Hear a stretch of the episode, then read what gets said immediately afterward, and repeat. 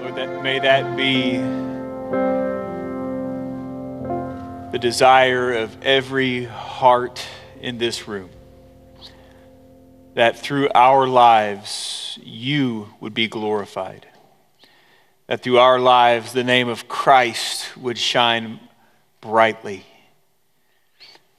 that through the testimony of the way that we live and the things that we live for, the one whom we live for, that Jesus would be exalted and magnified. We pray this, Lord, because you are worthy of that. In Jesus' name, amen. Praise team, thank you for leading us in our singing today. Church, good singing. What an incredible song. What a great message that we can sing together, that we can agree on together that Jesus is worthy of all glory and worthy of all honor, even from our own lives. Please turn your Bibles to 1 Samuel in chapter 2, if you will. 1 Samuel in chapter 2. It seems that over the past 20 to 30 years, confidence, just generally speaking, confidence in leadership has eroded. I mean, this is true in politics. You think about the political spectrum of our day and people who are on one side or the other side, they don't trust the other leaders. And in fact, there is a widespread mistrust of those who would hold some sort of political position. It's true in the medical community as well, right? Over the course of the past several years, we've seen multiple divided opinions on what the right thing to do is and what the wrong thing to do is. We have suspicions of miscommunication or lying and everything else else, we just see that there's a lack of transparency. It's true in organizations and businesses as well, with corporate greed and harassment. And, and we can understand this. We know there are a lot of leaders out there who ought not be in leadership positions. A lot of leaders out there who have proven themselves to be self centered and unfaithful. Even in religious life, there have been scandals.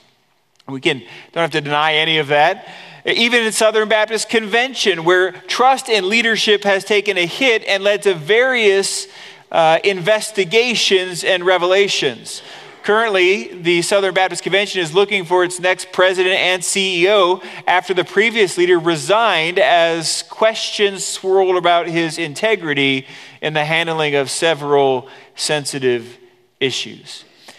But if we're honest, these aren't new things. These aren't new developments. It's not just the past 20 to 30 years. No, there have been corrupt people in leadership for a long, long time. In chapter 1, we learned of the moral decay that characterized God's people as we opened in 1 Samuel a few weeks ago. The people were doing what was right in their own eyes, they did not fear the Lord. But today we're going to see that the problem wasn't just with the populace, the problem was with the leadership of the people of God as well. That is, those humans who were in positions of authority. Eli, who was seen as a judge of Israel, judged Israel for 40 some years, also seen as a high priest, and his sons, Hophni and Phinehas. And as you know, as goes the leadership, so goes the people. And God's people were in a terrible place. And part of that was because of the leadership who were overseeing, who were kind of tasked with the spiritual um, formation of the people of God. And they were in such a bad place that their only hope was that God Himself would intervene. So this morning, we're going to see the beginning of this intervention. And we're going to see as we look to the text the danger of disregarding the Lord the danger of disregarding leadership. And then we're going to turn our hearts to the promise that this chapter ends with the promise of a faithful priest. So, if you would, please stand as we read God's word together. We're going to be looking at 2 Samuel chapter 2, verses 12 through the end of the chapter, but right now we're going to read through verse 26. 1 Samuel chapter 2, beginning in verse 12 and reading through verse 26. Now the sons of Eli were worthless men. They did not know the Lord. The custom of the priests with the people was that when any man offered sacrifice, the priest's servant would come while the meat was boiling with a three pronged fork in his hand, and he would thrust it into the pan or kettle or cauldron or pot. all that the fork brought up, the priest would take for himself. This is what they did at Shiloh to all the Israelites who came there. Moreover, before the fat was burned, the priest's servants would come and say to the man who was sacrificing, Give meat for the priest to roast, for he will not accept boiled meat from you, but only raw. And if the man said to him, well, Let them burn the fat first, and then take as much as you wish, he would say, No, you must give it now, and if not, I will take it by force. Thus, the sin of the young man was very great in the sight of the Lord, and the men treated the offering of the Lord with contempt. Samuel was ministering before the Lord, a boy clothed with a linen ephod, and his mother used to make for him a little robe and take it to him each year when she went up with her husband to offer the yearly sacrifice. Then Eli would bless Elkanah and his wife and say, May the Lord give you children by this woman for the petition she asked of the Lord. So then they would return to their home. Indeed, the Lord visited Hannah, and she conceived and bore three sons and two daughters. And the boy Samuel grew in the presence of the Lord. Now Eli was very old, and he kept hearing all that his sons were doing to all Israel, and how they lay with the women who were serving at the entrance to the tent of meeting. And he said to them, Why do you do such things? For I hear of all your evil dealings from all these people. No, my sons, it is not it is no good report that I hear that the people of the Lord spreading abroad. If someone sins against a man, God will mediate for him. But if someone sins against the Lord, who can intercede for him? But they would not listen to the voice of their father, for it was the will of the Lord to put them to death.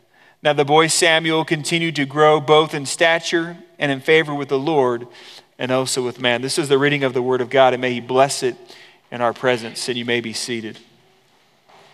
Well, as First Samuel opens, we learn of Hannah's barrenness, which really is a microcosm, really reflecting the barrenness of the people of God, how they had rebelled against God. Hannah was desperate for God to hear her, and she prayed, she poured out her heart, asking God to bless her with a son, and saying, Lord, if you'll bless me with a son, if you'll bring about this reversal, then I will dedicate my son to your service for all of his days. And of course, Hannah had a son. The Lord opened her womb, and his name was Samuel. And after the child was weaned, Hannah brought him to Shiloh, there where Eli was serving as priest the place of the tent of meeting, and she would leave him there for all his days. Now, the tent of meeting was Israel's national religious shrine. It was the precursor to what would become Solomon's temple in Jerusalem. And it was there that Eli served along with his two sons, Hophni and Phinehas. And the first thing we need to see from the text this morning is the danger of disregarding the Lord. The danger of disregarding the Lord. Right away, we learn that Hophni and Phinehas were worthless men. A literal translation of worthless men would mean that they were sons of Belial, a term later used to describe the evil one or to describe the Antichrist in the New Testament in 2 Corinthians in chapter 6. These were worthless men. They were as sons of the devil. The point that the sons of Eli is that the sons of Eli were wicked and defiant, they were worthless men. The writer wants us to see that they were characterized by rebellion. And get this, they did not know the Lord. They did not know the Lord. The two sons of Eli Hophni and Phinehas, who served as priests at the tent of meeting there in Shiloh, did not know the Lord.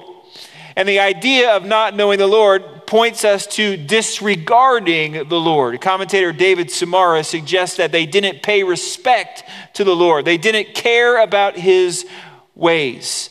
Now, we learn of several ways that Eli's sons were abusing their authority and their position. Now, when I read this, we're like, well, what does all that mean? Like, they're getting more meat for the fork and they're getting the fat and all this kind of stuff. We're like, well, what does that have to do? Well, God's word gave very specific instructions as to how the priests were to be fed, how they were to have their sustenance, but also very clear instructions how they were to go about it and what portions they were to get. So, first, the book of Leviticus is very clear, chapter 7 and chapter 10, about what was supposed to happen in terms of how they would get their food. Unfortunately, that's not what was happening. What had become uh, custom there was against the will of God, it was against the, the ways of God. Hophni and Phinehas were exploiting the people for more. They would send their representative to collect whatever that representative could. Could. And what we see is that Hophni and Phinehas were more concerned about their own gain than they were about the people that they were to represent as priests. In that sense, they were robbing the Israelites of what would be a meal even for their own family.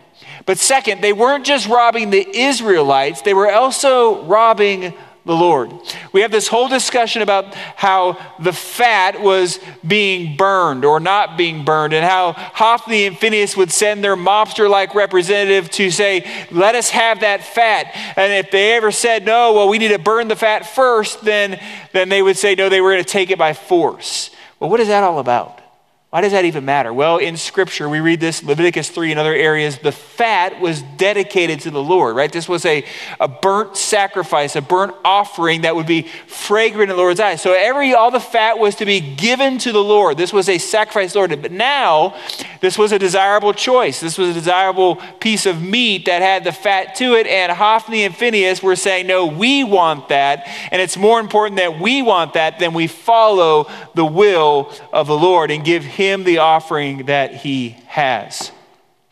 But it wasn't just liturgical sins. There was vile immorality as well. In fact, verse 22 makes it clear that Hophni and Phinehas were taking advantage of the women who served at the tent of meeting. Now, in pagan religions, you might remember this from our study in the book of Acts, they would have these temples in these cities, and at those temples, oftentimes there were cult prostitutes who, during the night, would go down and they'd practice their trade, and they would do it all in the worship of God, whatever God was being served at that temple, whatever false God was being served at that temple. And, and you'll recall that oftentimes there would be a, a frenzy of immorality, and they would call this the worship. This was a way that they would lose themselves themselves in their worship of their God. Well, that's clearly not what was going on here. In fact, in Exodus chapter 28, it's very clear that there were ladies, there were women who were, who were dedicated to the service of the tabernacle, who were dedicated to the service of the meeting. And what's going on here is an abomination. Leaders, Hophni and Phinehas, abusing their power and abusing others who were under them. This was not so different from what a modern day pastor would be accused of if he was taking advantage of minors in the church or, or ladies in the church, members of the flock. It was a heinous sin, both against God and the victim. So, when the Lord is disregarded, friends, then all sorts of evils become possible. When the Lord is not known, then all sorts of evils become possible. When the Lord is disregarded, then we open ourselves up to self deception. Friends, these were Eli's sons. Eli, who we learn will have judged the people of Israel some for some 40 years, Eli, who was serving here as the priest, his sons were involved with robbing the Israelites and robbing God and now morally uh, abusing the people, the women who served there at the temple. How did they get to this place? This is unexplainable. This is unbelievable.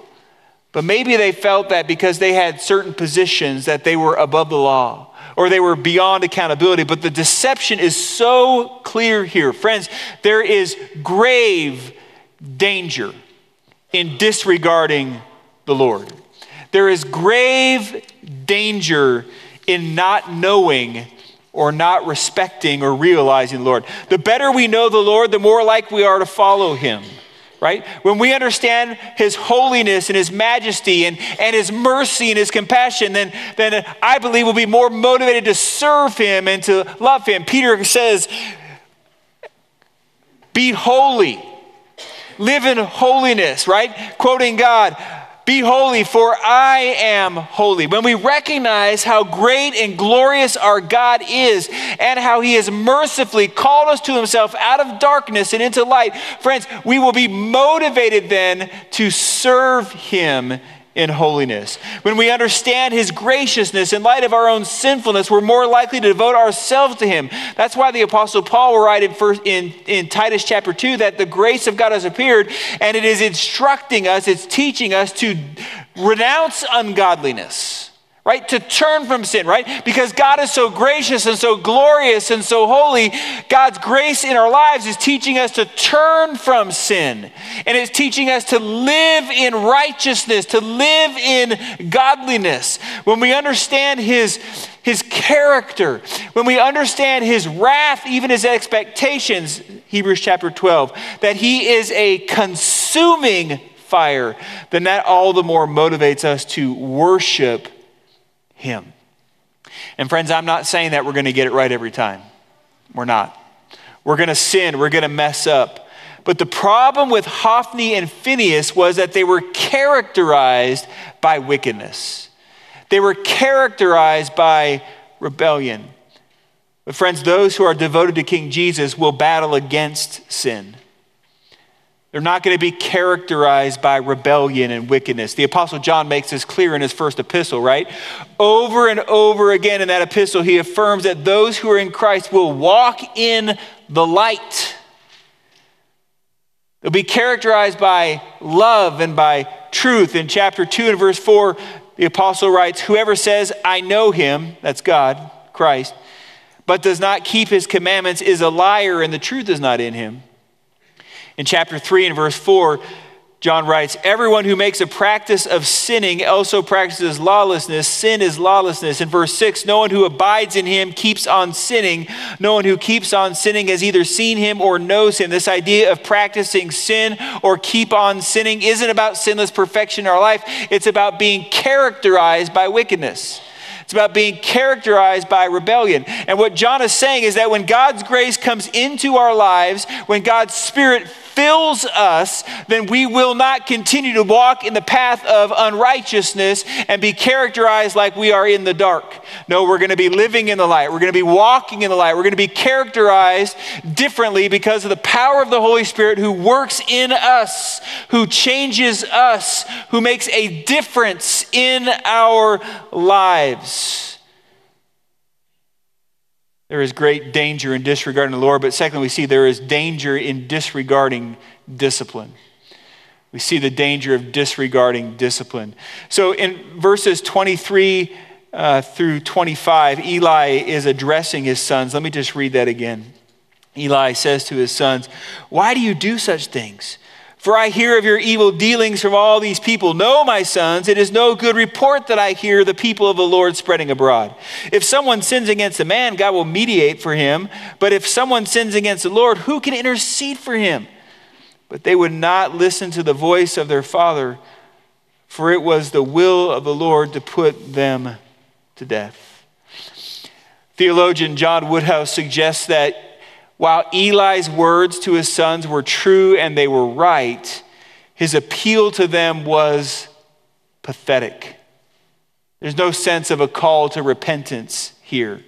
And while Eli could not change the hearts of his kids, his adult kids, and he couldn't compel them to certain practices, he did not have to let them continue in the positions that he held with contempt for the Lord.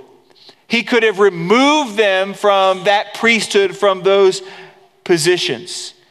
Under Eli, the tent of meeting had become a place of sin rather than a place to confess sin.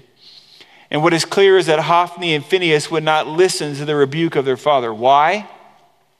Well, according to verse 25, they had become hardened in their sin and God determined to punish them. In this sense, God was giving Hophni and Phinehas over to the lusts of their hearts. He gave them over to the rebellion that their hearts so longed for and that they so loved. Even as God hardened the heart of Pharaoh during the time of the Exodus, Eli's sons here were beyond repentance as God had given them up to contempt for himself. And some of you are thinking, well, wait, wait, wait, that's that's not fair. God can't just do that. What if they would have come around? What if they would have repented otherwise? But here's the truth repentance is a gift from God. Those who are driven by their own sinful lusts will never, in their own initiative and their own desire, align themselves with righteousness. Others will say, but wait, wait, wait, I thought it was never too late to repent. Well, I understand what you mean by that. But hear this there is a time when it's too late to repent. There is no repentance after death, so we know that for sure. But even beyond that, in Isaiah chapter 55, verse 6, Isaiah calls us to seek the Lord while he may be found, which I believe suggests that if we persist in our sin, there may come a time when God gives us over to our sin, to our lustful, rebellious desires, just as we see here with Hophni and Phinehas. And lest anyone blame God for Hophni and Phinehas' situation, God doesn't make anyone sin. God, God doesn't cause any of us to rebel against Him. In fact, it's His grace that causes us to turn from what our sinful natures desire and what our sinful natures long for. And we come to verses 27 through 34, and we see the account of this unnamed man of God, a prophet who will speak judgment onto Eli and to his household. Let me read for you verses 27 through 34. And there came a man of God to Eli and said to him, Thus says the Lord, Did I indeed reveal myself to the house of your father when they were in Egypt, subject to the house of Pharaoh? Did I choose him out of all the tribes of Israel to be my priest, to go up to my altar, to burn incense, to wear an ephod before me? I gave to the house of your father all my offerings by fire from the people of Israel. Why then do you scorn my sacrifices and my offerings that I commanded for my dwelling, and honor your sons above me by fattening yourselves? Of the choicest parts of every offering of my people Israel. Therefore, the Lord, the God of Israel, declares, I promised that your house and your house of your father should go in and out before me forever. But now, the Lord declares, Far be it from me, for those who honor me I will honor, and those who despise me shall be lightly esteemed. Behold, the days are coming when I will cut off your strength and the strength of your father's house, so that there will not be an old man in your house. Then in distress you will look with envious eye on all the prosperity that shall be bestowed on Israel, and there shall not be an old man in your house forever. The only one of you whom I shall not cut off from the altar shall be spared to weep his eyes out to grieve his heart, and all the descendants of your house shall die by the sword of men. And this shall come upon your two sons, Hophni and Phinehas, shall be assigned to you. Both of them shall die on the same day. So, this unnamed man of God begins by reminding that God had graciously chosen the forefathers of Eli to serve in that priesthood. Aaron, the first high priest, serving in this priesthood, the house of Levi to be priest before him. This was a privileged position, but clearly one here that Eli and his household had taken lightly. And some of you are thinking, well, wait a minute, that's really not Eli's fault. It was more his son's fault, but verse 29 makes it very clear that Eli was complicit, honoring his sons even more so than the Lord. And that's how they grew fat as they robbed from the people and robbed from the Lord. And Eli would not deal with his sons.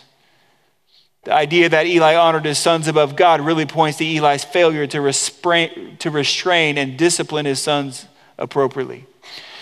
Parents, don't miss this. It is our responsibility, it is our privilege to raise our kids to know the fear of the Lord. It is our privilege and our responsibility to point our kids to the direction of life in Christ. And while we cannot change our kids' hearts, it's imperative that we point them to God's glory and instruct them in the ways of the Lord, to warn them of the danger of sin, the consequences of sin. Now, the judgment on Eli's house would be that the high priestly line would go to another family that both Hophni and Phinehas would die on the same day, which, by the way, we'll see in chapter 4, also turned out that uh, Eli would die on that day as well. But consider what if his kids had listened to their father's discipline? What if they had heeded the warnings and turned from their sin? What if they were characterized by repentance and not rebellion? In Proverbs chapter 3 and verses 11 and 12, my son, do not despise the Lord's discipline or be weary of his reproof, for the Lord reproves him whom he loves, as a father the son in whom he delights. These, you'll recall that this is going to be quoted later on in Hebrews chapter 12. And in Hebrews chapter 12, the idea of discipline is what God does for his children whom he loves. And he disciplines them for the purpose that they would share in his holiness. How can we neglect the discipline of God? How can we disregard God's discipline in our lives? Because it points us to life. It points us to sharing in the nature, in the holiness of our great God. Proverbs chapter 15 and verse 5 A fool despises his father's discipline and instruction but whoever heeds reproof is prudent. Verse 32 Whoever ignores discipline or instruction despises himself, but he who listens to reproof gains intelligence. So, hear this. Parents, we have a responsibility. It's not easy, but by God's grace, and it happens in many different ways, we are to point our kids to Christ. But I also want you to hear this kids, all kids, look up here. Students, look up here. You have a responsibility to heed the discipline of your parents because they are pointing you to life. They are pointing you to Christ. They are showing you that this is your only hope, that life is found in Jesus Christ. And friends, those who are devoted to King Jesus will heed discipline and long to be instructed in the ways of righteousness. And those whose hearts are devoted to King Jesus will despise sin and pursue righteousness. And don't miss the irony here. Those who disregard discipline seemingly do so out of self love. Oh, I don't want to, I don't want to have to deal with that discipline. I, I love myself too much. I'd rather go my own way. I'd rather do my own thing.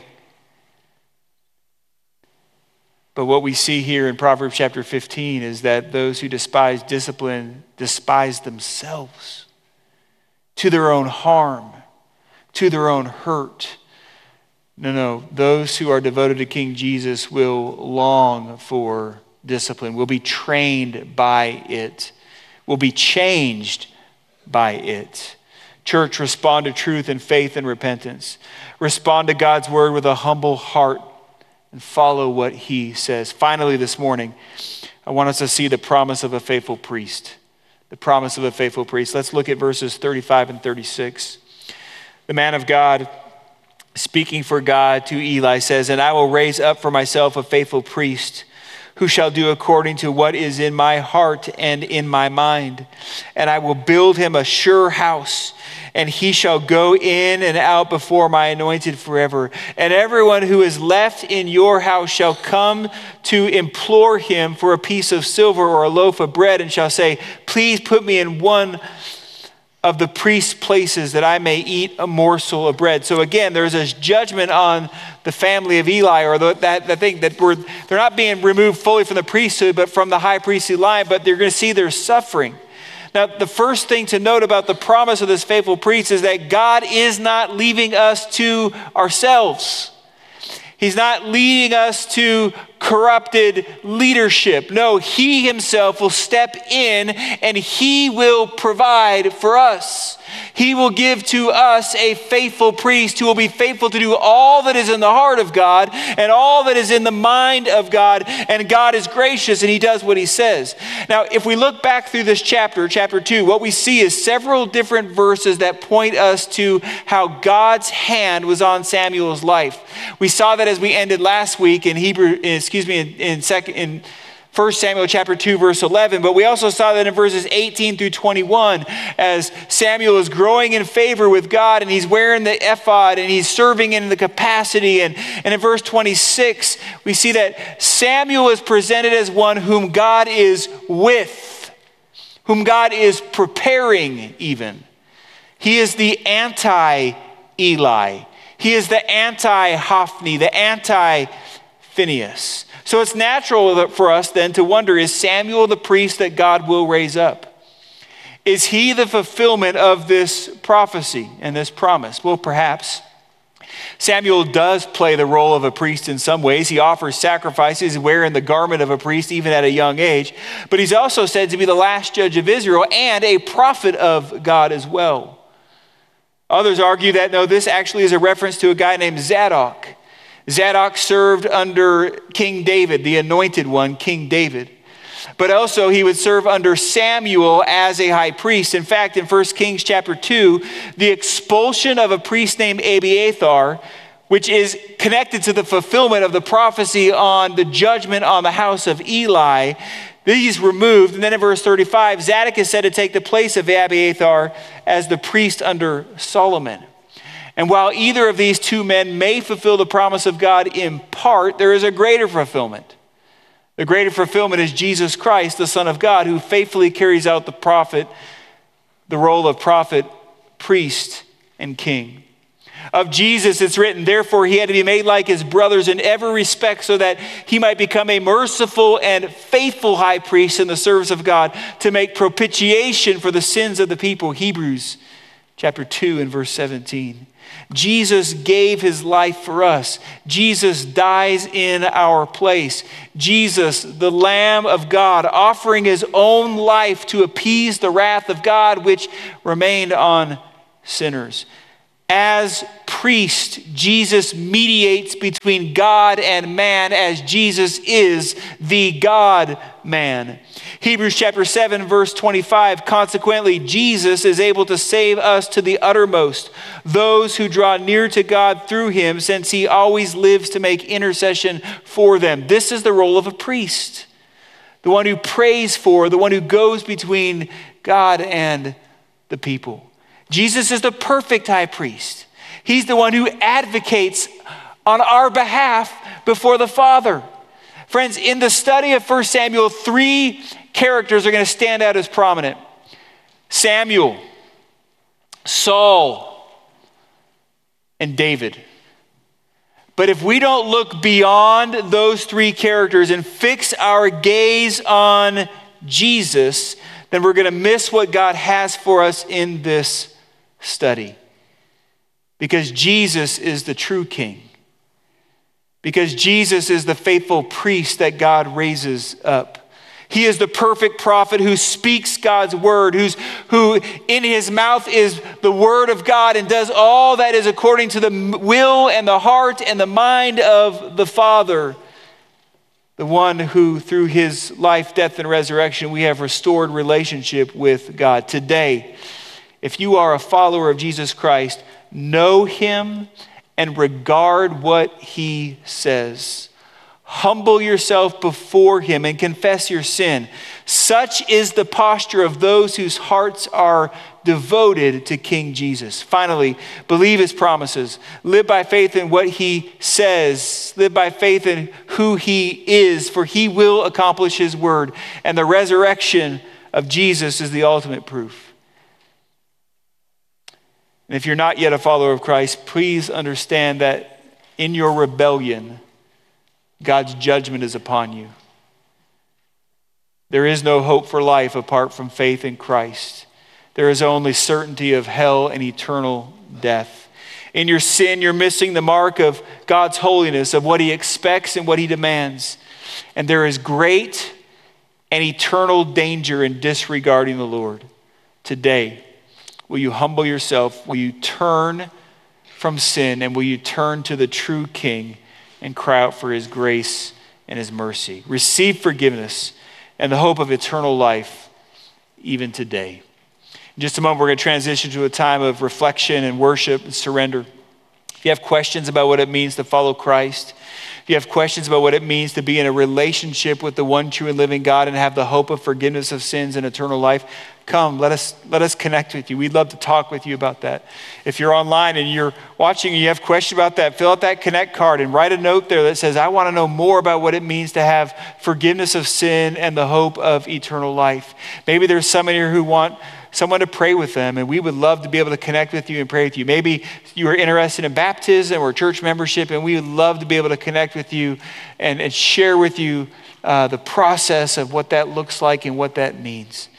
There's no question that God is at work. The question is, what is God doing in your life right now? And how will you respond to what God is doing? Will you pray with me? Lord, thank you for loving us. Thank you for your word, which is powerful. Thank you for the testimony that you are faithful and that you are good and that you have raised up the faithful priest, Jesus Christ, the one who rose from the dead, conquering sin and grave forever. Thank you for the life that is found in him. And I pray that even now your spirit would turn and tune our hearts to you. God, do these things in our lives, we pray, for your glory, for our good. Amen. Would you stand and respond as God leads?